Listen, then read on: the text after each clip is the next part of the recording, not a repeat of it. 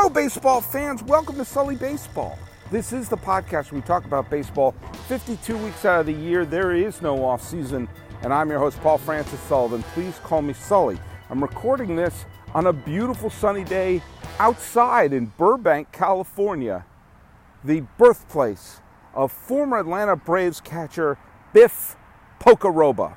Now, I'm going to pull the curtain back just here a little bit. I know some of you don't like it when I pull the curtain back, but I'm still standing here. I recorded yesterday's podcast here, and uh, I finished recording that maybe what, four minutes ago. I figured I'm going to record a second one while I'm here and I'm waiting to do this thing that I'm doing this afternoon. See, I have a an appointment in Burbank, and I had it written down in my appointment book at for 11 o'clock, and I got here at 10:30. And the minute I pulled up, I got a text saying, "Can you meet at one?" And I said, "Well, yeah." And so I have time to do this now. And I figured while I'm here, outside, beautiful day, why don't I talk a little baseball with you, my friends here, and we could talk a little bit about baseball as we're ramping up to the beginning of the season. Now, I want to talk about something that came up. And your pal Sully actually printed out some notes for this, so just bear with me for a second. There's been a lot of talk about pace of play and what they can do about it. Now, the most obvious thing they can do about it is enforce the rules they already have in terms of time between the pitches and the number of times a batter can step out of a batter's box, and also shortening the commercials between the games. That will pick up the pace of play. Boom. You probably shorten each game by 25, 30 minutes, and the games will move faster. But Instead, they keep asking people who don't like baseball for their thoughts about how to fix baseball, something that aggravates me to no end. And you start hearing about rule changes. You start hearing about things they're experimenting with in the minor leagues. Now, I've been on this podcast and I said I have no problem with the pitch clock. None. Zero. Let's go. And in fact, I think the pitch clock should just always apply you know, in between, that's the amount of time you have to throw a pitch. Now, if you want a, a mound meeting, go ahead. Don't limit the mound meeting. You just got to do it in that 30 seconds it takes to throw a pitch. Run up, say you're gonna throw you're gonna throw a goddamn slider, right? Sorry, Ray, but you're gonna throw a slider, right? Yeah, yeah, yeah. Okay, then run back to the the you know get back in the crouch and throw the pitch. Speed it up. I've also made it clear that I do not believe that length of game equals pace of play. You can have a very, you know, I've used this, this analogy. You can have a long movie, you can have a long TV show, you can have a long play, you can have a long song and be riveted by it. You could have a short movie and be bored out of your mind by it. Pace of play does not equal length of game. One of the single most exciting games I've ever seen in my life was Game 5 of the 2004 American League Championship Series between the Red Sox and the Yankees. It went 14 innings, it was longer than five hours. And it was the most riveting game I've ever seen. At least, I would say, top five. And I've seen a couple of games that are two hours and 40 minutes long that were clunkers. Keep the pace moving, keep, stay in the box, throw that pitch, let's go. You know, make you know, make the commercials shorter, but you can't do that. You can't do that because that's where you pay the bills. That's why I don't have a problem with having a, a crawl of commercial stuff on the bottom. You know, I have no problem if you want to stick a Toyota sticker on the helmet. If that'll if that'll make the commercial break shorter, fine. Fine. Now, some of the rules that put up, like, we're going to start a runner on second in the minor leagues, which to me is, it's asinine, but not because I'm on the porch saying, oh, back in my day, you had to walk to get on base. No, no, it's because it takes away the whole element of what you're trying to do in extra innings. In extra innings, you're trying to get a runner in scoring position with nobody out so you can drive them in. Now, if you want to say put a runner on first maybe, but putting him on second means eh, means just a base hit wins it. And it inevitably will mean the first batter will bunt, and then they'll walk the next two to try to set up the double play. It's like the last minute of any basketball game.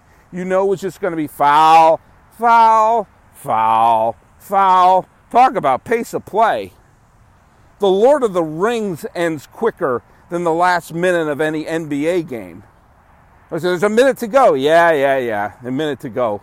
Yeah. Uh, order some Chinese food. We'll be here a while. You know, that's what that's what's going to happen in baseball if they institute this rule. Now, what I have heard people say, and I do think makes sense, not just in the minor leagues, but in the major leagues as well. If they're worried about wearing the pitchers down, you know, to, to protecting their arms, which I'm all I'm all for that, and you know, not keeping a family of four hostage for seven hours. I have no problem with in the regular season, not in the postseason, but in the regular season, saying, do you know what?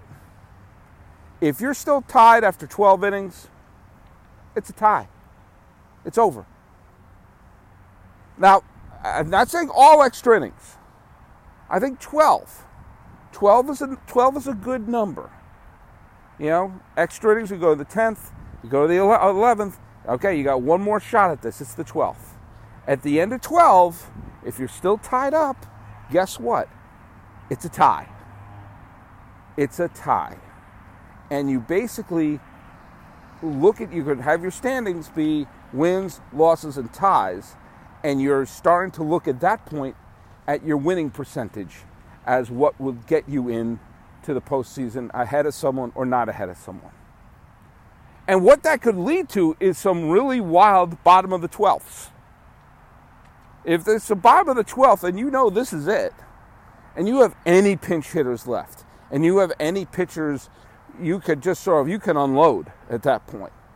Any pinch runners, you don't have to save for your, you know, your, oh, who are we to, if we pinch run for the catcher here, we don't have another catcher. Screw it. It's the 12th.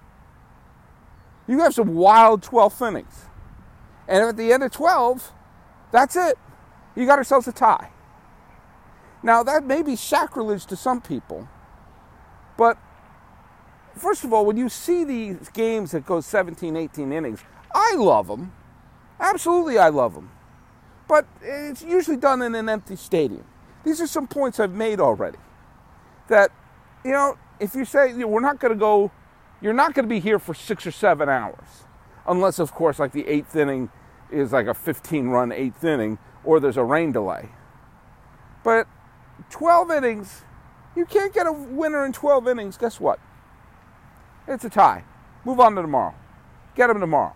Now, obviously, this would not take place in the postseason in the postseason, you can you play forever. If you play a 30 inning game, great.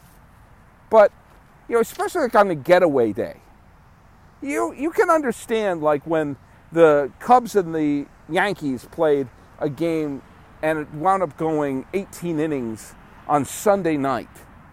I can understand, you know, obviously w- sitting on the couch watching, yeah, have it go 30 innings, woohoo! But you're those two teams going like, Christ sakes, we got to find our, our bullpen has to essentially throw a complete game. And what if it went to the ninth inning? You start running out, you start using position players. There was one game, and I believe it was 2012.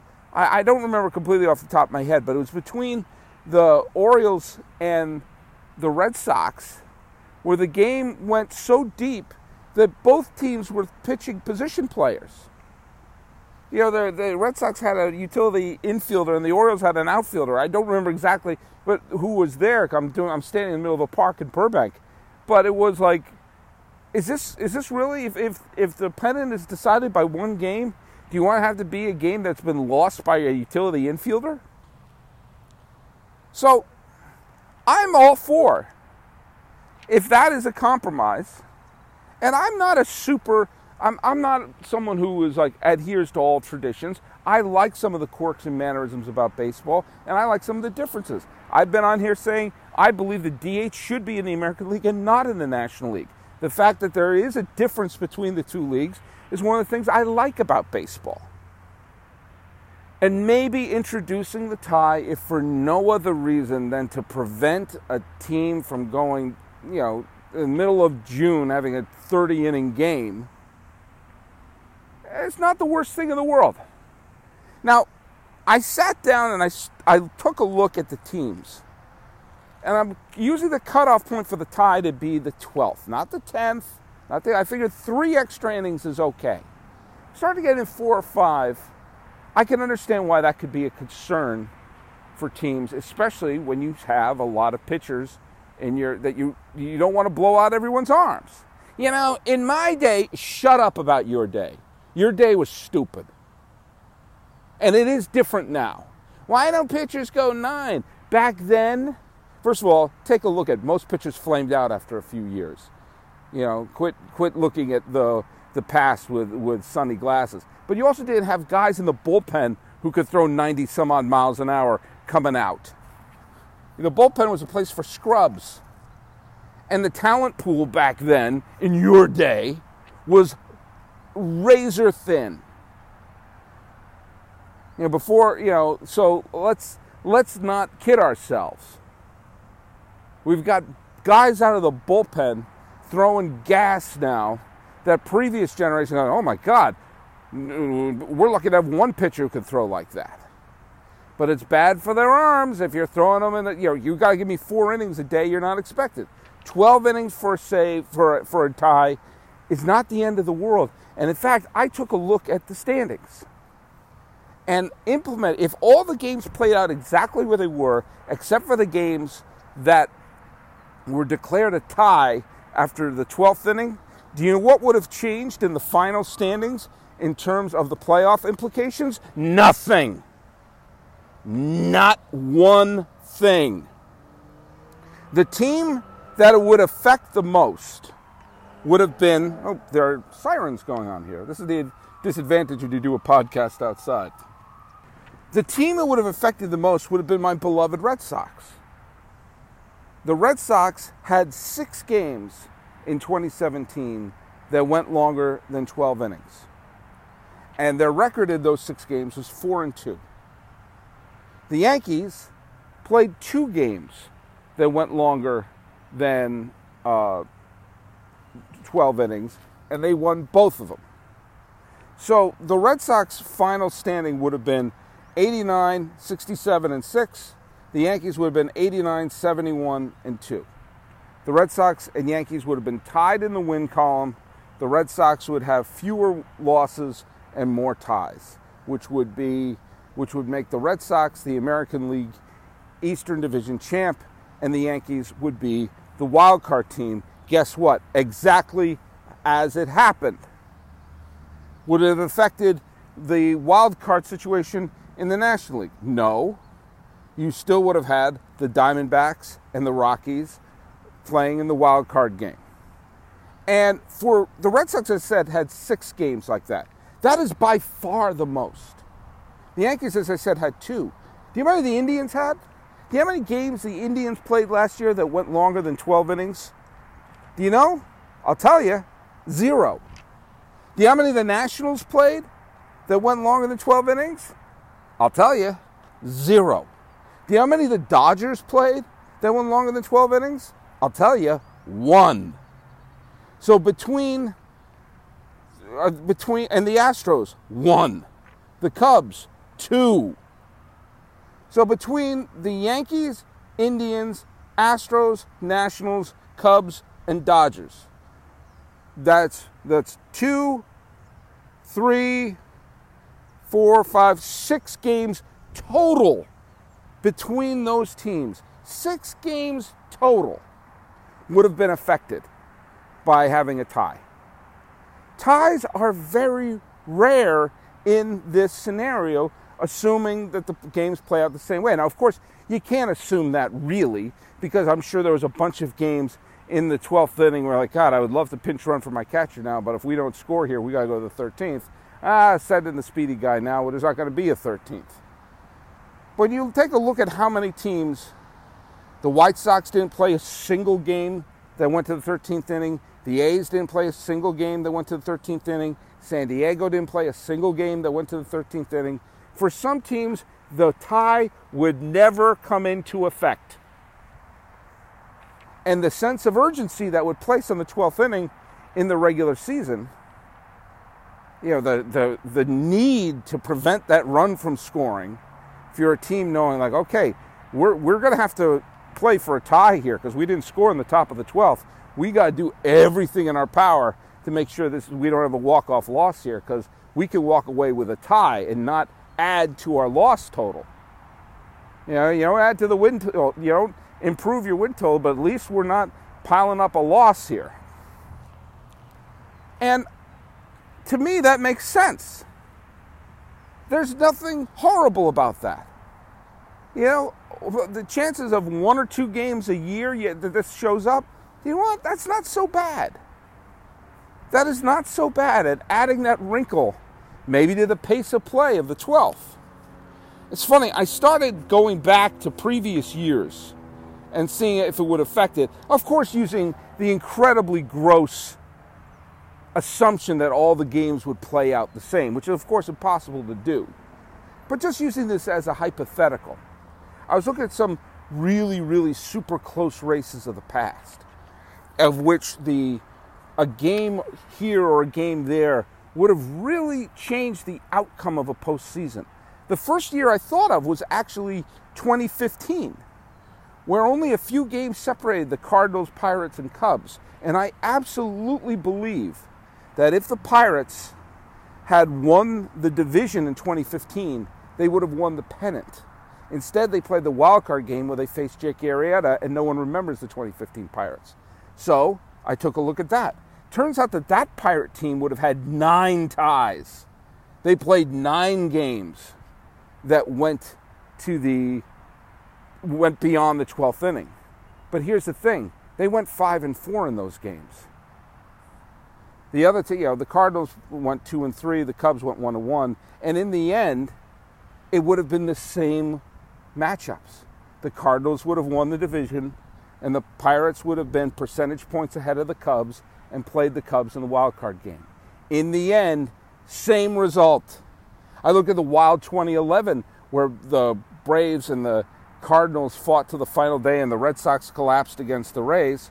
Guess what? No change. No change. The Rays still would have finished ahead of the Red Sox. The Cardinals still would have finished ahead of the Rays, the Braves. One of the few years where there was a difference was in 2007. And the one difference would have been the fact that the Padres had three uh, ties that would have eliminated two losses from them in 2007. The Padres would have been the National League wild card instead of the Rockies. That's when there was only one wild card team. That's the only, going back a bunch of these years, you know, it would have been the only time that it would have made a difference.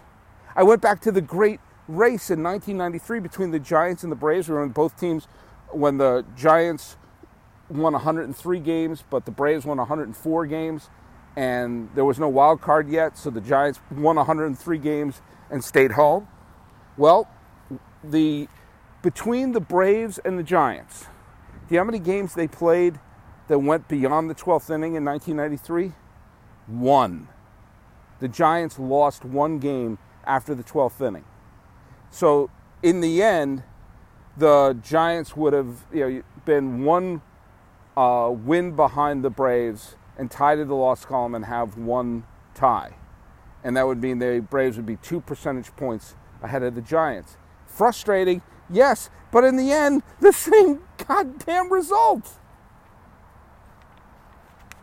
You're going, I mean, you're going through history, going through recent history, going through past history what effect would this have negatively on the results of the pennant race? And I can see negligible. It may make the 12th inning a little more intense. Oh, go quick. there's a game going on between St. Louis and San Francisco. It's in the bottom of the 12th. A little red zone action there. We know this is the game's going to be over soon. Hang tight.